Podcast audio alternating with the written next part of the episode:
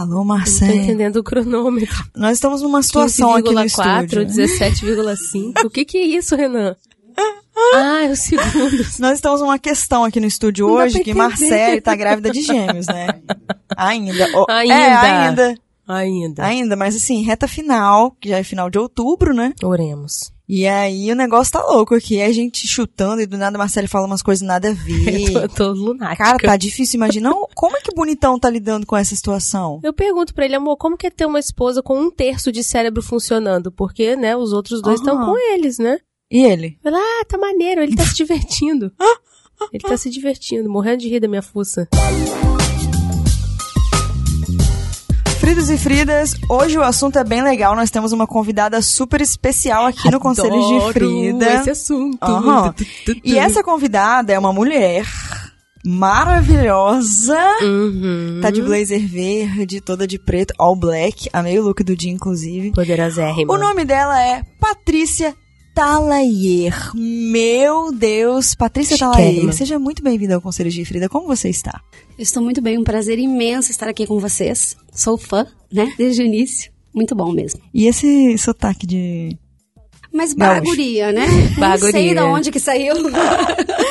Olha só, eu tenho uma teoria. Toda pessoa de sucesso tem uma história de fracasso por trás, ou uma história muito louca, assim, que, sei lá, nem um terço da população teria coragem de ter esse tipo de atitude, esse tipo de história. É sempre um, um caminho muito louco que a pessoa percorre e de repente ela, de repente, entre aspas, de repente, depois de muitos anos, ela vê que, putz, deu certo. E por isso eu e Marcele te convidamos, Patrícia, para você contar um pouquinho da sua história, né? Você vem de um, de um cenário muito aleatório, mas muito real, né? É a realidade de muitas mulheres. E eu queria que você contasse um pouquinho, um resumo de seis horas e meia da sua trajetória até aqui, até hoje. Quem é você? De onde você vem? Como tudo começou? Bom, um resumo de seis horas e meia acho bem complicado. acho que, considerando tudo que eu já fiz e já passei, a gente vai precisar assim de umas três semanas. Ah, desce a cerveja sem álcool aí. Não é? ah, mas pra mim com álcool, por favor. Pra mim, com álcool dobrado, se possível. É, você, Ah, falou, saudades. você falou de fracasso, né? Ou de. É, da gente conseguir uma coisa diferente. Eu acho que eu passei não por fracasso, mas por dois momentos, assim. É, minha vida. Na vida infantil e, e, e na puberdade tudo, eu tive uma infância e uma adolescência bastante pobre, né? Bastante difícil.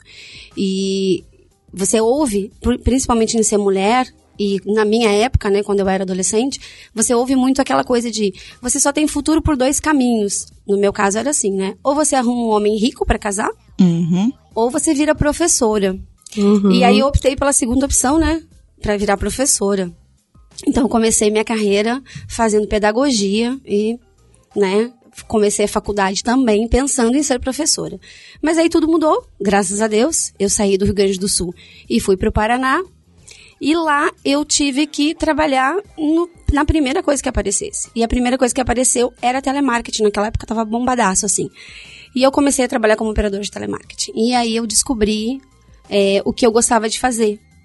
Larguei a coisa de, dar aula, que eu acho que não tem nada a ver comigo mesmo, nesse sentido. E, e fui fazer carreira. E aí virei bancária. E fiz uma carreira, assim, de sucesso. Trabalhei numa multinacional por 11 anos. É, comecei como operadora de telemarketing, saí de lá como gerente de canais alternativos. Então, era responsável por internet, bank, ATM e o telefone, né? Eu tinha uns dois mil funcionários, mais ou menos. Caraca! Era gente pra caramba. Eu trabalhava em Curitiba e em São Paulo. E engravidei nessa época, né? Então aquela vida corrida.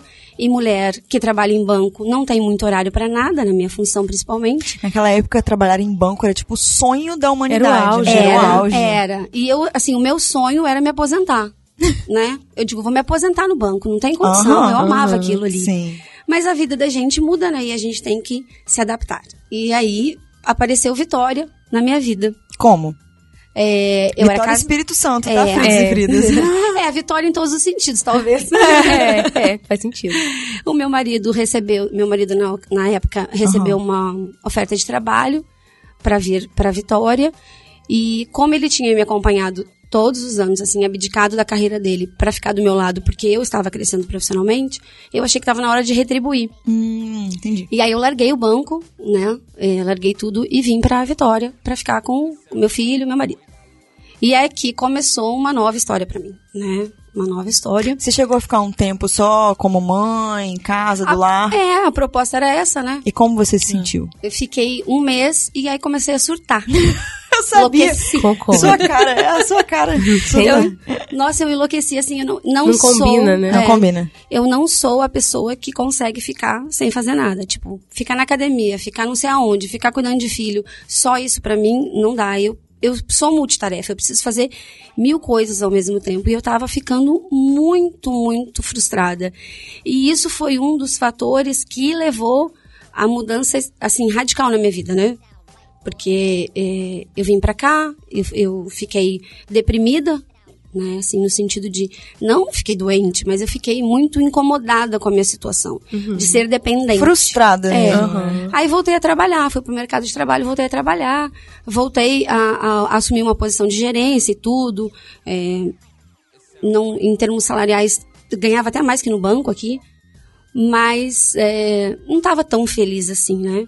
Aí veio o segundo filho, e depois do segundo filho, a minha vida mudou assim radicalmente, a minha cabeça mudou, é, as coisas que eu acreditava mudaram, e eu passei a ficar insatisfeita com tudo. Eu estava insatisfeita com o que eu tinha, eu tinha muita coisa, eu estava insatisfeita com a vida que eu tinha, e, e aí eu chutei o balde. Insatisfeita com o seu relacionamento também? Também, não, não por não ter parceria, porque existia muita parceria, mas não tinha mais é, a conexão homem-mulher da minha parte, né? Uhum. É, para mim tinha isso tinha se perdido. Aham. E aí eu fiz uma transição geral de carreira e na vida pessoal. Conta detalhes. Ai, detalhes é Queremos complicado, né? eu assumi um ramo que eu odiava, assim, que eu tipo tinha maior maior vergonha e pudor de falar, que é o ramo de- do mercado erótico. Eu nunca tinha entrado num sex shop. Eu nem gostava muito de falar sobre sexo. Achava assim, tipo, era cheio dos tabus, sabe? Ser criada de um Normal, jeito. né? E aí caiu o ramo erótico na- nas minhas mãos. E eu falei, e agora, gente? Não gosto disso. Como é que eu vou lidar com isso? Comecei a trabalhar com isso, as pessoas perguntavam, O que, que você que, que você tá faz? fazendo? Aí, pô, você sai de um banco, né? Aí eu pensava, nossa, saí de um banco. Banco erótico. Não é? Agora, pois é, como é que eu falo? Aí Tô eu, vendendo trolha de borracha. como é que você diz isso, né? Aí eu falava, ah, eu trabalho, é, sou empresária. Tá? Uhum. Não vamos generalizar, né? Eu sou empresária, mas nunca tocava no assunto de qual era o ramo e sempre é, me desvinculava um pouquinho desse negócio. E aí eu entendi que é, o preconceito ele começa dentro da cabeça da gente, né? E muito por influência do que as pessoas falam da cultura, né? A gente é muito puritano para algumas coisas e totalmente liberal para outras, né? Uhum. E eu entendi que tinha coisas ali que eu poderia fazer melhor do que o mercado estava entregando. E foi aí que eu comecei a me apaixonar pelo mercado erótico. E aí mudei de vida também, porque como você fala de relacionamento, se o teu, se o teu relacionamento não está 100%, né? Então, não tem coerência. E eu acho que na vida a gente tem que ser coerente. Sim. Com o discurso que a gente faz, com o que a gente prega e tal. E aí eu rompi. Rompi um casamento de 17 anos. Tinha dois filhos pequenos ainda, né? O mais novo tinha dois anos. E comecei do zero. E aí, começar do zero, gente, é começar do zero mesmo. Né? É, é descer a ladeira, Ah. financeiramente falando, né? Descer a ladeira do teu grupo de amizade, porque você Status. é, O grupo status, social, grupo né? social, Muda tudo, tudo. muda tudo. Então, nesse momento, eu fui a sozinha, porque fui eu que tomei a decisão do rompimento. E, e foi uma fase, assim, bastante complicada, mas eu não digo difícil, porque eu acho que quando você toma uma decisão, você tem que arcar com tudo que vem, né? A Seja gente tá bom, falando de quanto seja. tempo, É. Patrícia? Tipo, ah, tudo virou, mas quanto tempo, tipo assim, demorou pra você ter certeza, finalizar esse ciclo, né, com seu ex-marido, tomar essas decisões, em média, assim, meses, anos, dias? Não, ah, você se acostuma com as coisas, né? Então, assim, o relacionamento não era ruim, era bom. assim. mas eu queria mais. Então, quando eu, eu entendi que não dava para ter mais ali, foi coisa assim muito rápida, coisa de três meses. Caraca! Para tomar decisão. Tanto que eu saí e eu não tinha nada estruturado, né? Eu, eu, falei, vamos vender o apartamento. Uhum. E aí o apartamento vendeu muito rápido. Vendeu em duas semanas. Eu não Caraca! estava nem preparada para isso, né? E aí você se depara com não tem onde morar, não sabe o que vai fazer. E, e tem um, um negócio online na mão, porque eu não tinha nada físico, eu tinha um negócio online na mão. E agora? Agora é dormir dois meses no estoque do meu Nossa. negócio, num colchão inflável e tocar a vida, né? Caramba. E aí foi assim que começou. E eu não me arrependo, assim, nem um minuto de nada do que eu fiz, assim. Você chorava? Nunca chorei. Caraca, Patrícia, é muito sinistro. Né? Nunca chorei, sabe por quê? Porque Que foi escolha minha. E eu acho que a nossa a, a geração, essa nova geração aqui, tem muito mimimi. Cara, se você não tá feliz, por que, que você fica amarrando Nossa. corrente, arrastando corrente, Né? né? Com, num relacionamento que não te traz nada, só te traz sofrimento. Não era o meu caso, não me trazia sofrimento, mas eu queria mais da vida. Eu sempre quis muito mais da vida. Eu nunca tô satisfeita. É, se você perguntar hoje se você tá satisfeita, eu tô satisfeita. Mas eu, eu, eu comemoro o que eu tenho agora, mas já pensando no que eu posso ter na frente. Visionária. né? Então eu tô Sim. sempre assim em busca de mudança, de coisa nova, de trazer coisa diferente, tanto pro relacionamento que hoje eu, eu presto muito mais atenção nessa coisa do casal do que antes eu prestava, né? Antes eu era muito workaholic. Só pensava no trabalho. Hoje eu, eu equilibro bastante essa questão de tô num outro relacionamento e aí a gente tenta fazer diferente, né? Ah, vai ser pra sempre? Não acredito no pra sempre, né? Mas enquanto For funcionar, saudável. tá excelente. Vamos trabalhar para que funcione por muito tempo, né? Que seja eterno enquanto dure e que Exatamente. dure enquanto for saudável. Ah, eu Ah, amo essa frase. bonitinho. Amo, ela é muito fofa. E aí você entrou nesse ramo erótico, como você lidou sendo mulher, com preconceito e tudo mais? Eu acho que o maior desafio foi o meu próprio preconceito, Uhum. né? Eu acho que isso foi é, a grande dificuldade que eu tive, porque eu era, eu trabalhava em banco britânico, né?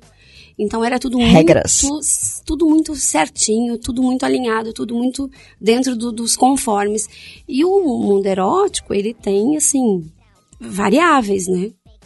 Porque a gente tá falando de pessoas, Uhum. de relacionamentos. E aí, quando você entra nesse mundo, tudo pode acontecer, né? Depende do que o casal se propõe. Então, para mim foi um choque, mas foi um choque positivo para minha vida pessoal também, porque eu resolvi aprender. E aí eu fui para São Paulo para fazer cursos, para entender é, por que, que as coisas funcionam, como funcionam, quando você usa um produto, o que, que ele pode causar dentro de você, né? É, de positivo ou de negativo, como é que você passa, como é que você não passa determinado produto, porque eu acho que é igual remédio, né?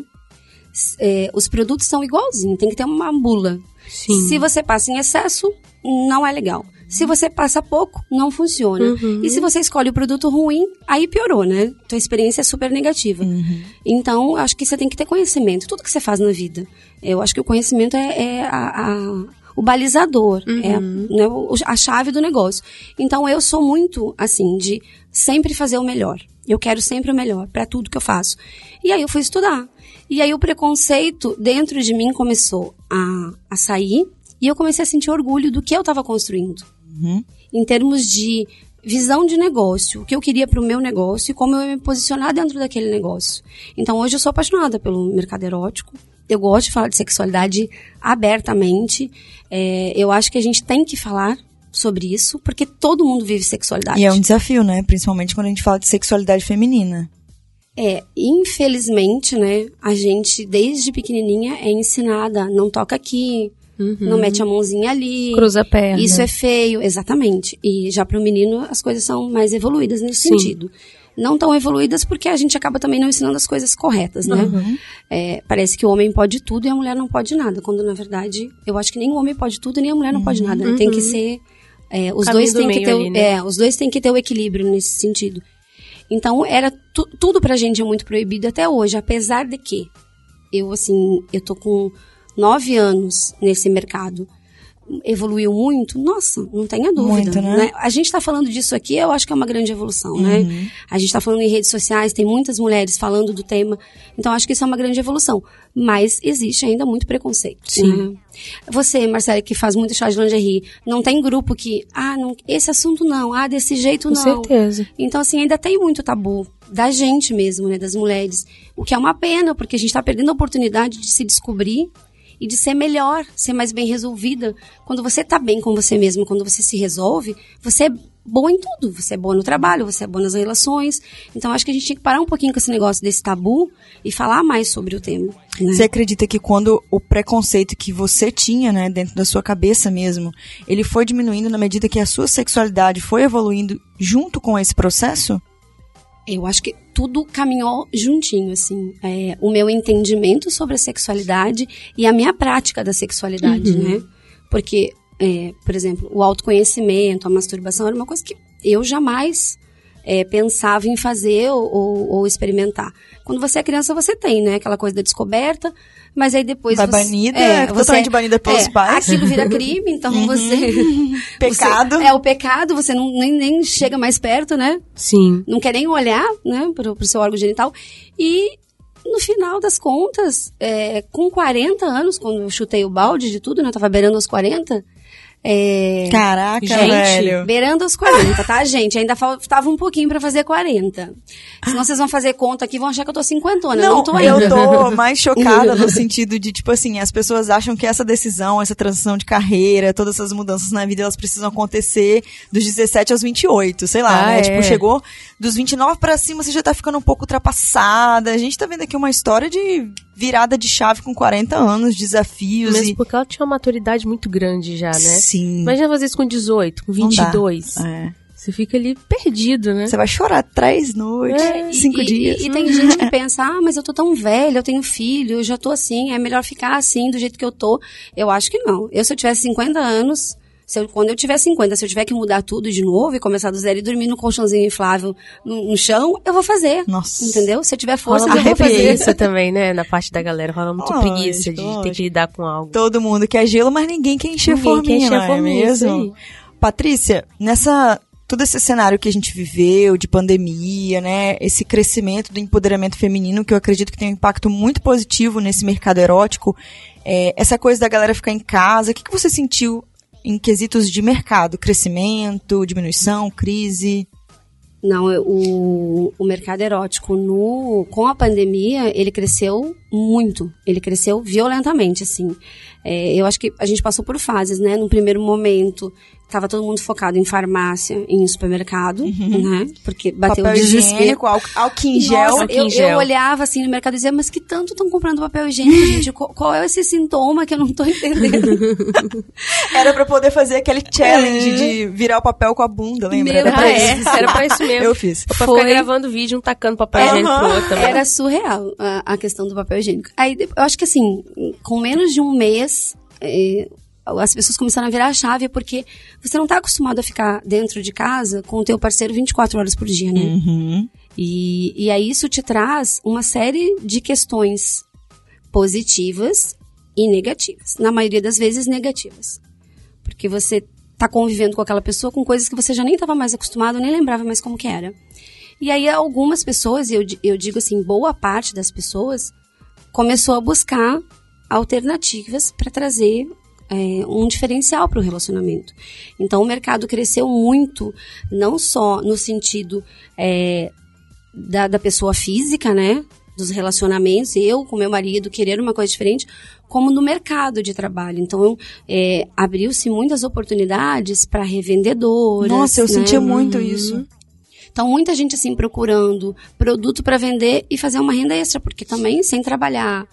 Então, acho que é, o, o ramo erótico ele cresceu muito na pandemia, mas muito mesmo. E deu oportunidade para muita gente que estava sem, sem mercado, que estava sem é, alguma coisa para fazer. E ele trouxe uma renda e, e eu acho assim, né? Quanto mais gente vender produto erótico. Quanto mais gente falar de produto erótico, a gente só tem a ganhar, né? Nossa Eu senhora, acho demais. que esse é o caminho. As pessoas às vezes ficam com aquela coisa, ah, mas é concorrente, ah, mas vai abrir um, um do meu lado. Eu não acho, gente. Farmácia tem uma em cada esquina, Sim. né? Ela- Elas justamente vendem as mesmas coisas dos mesmos fornecedores.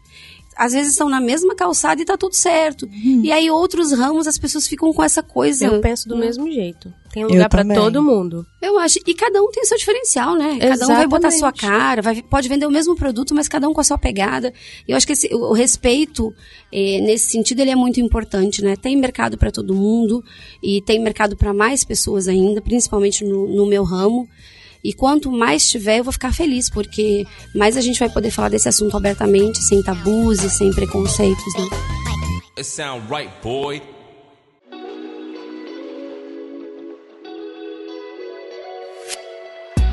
Ultrapassamos os marcos de 20 minutos, pelo amor de Deus. Ô, Renan, vamos aumentar esse, esse negócio desse podcast, tá Não muito é? curto. Tá muito curto. Eu tô só acho. começando a história de Patrícia É, aqui, tô agora que a gente ia empolgada. começar a perguntar os Aham. trem.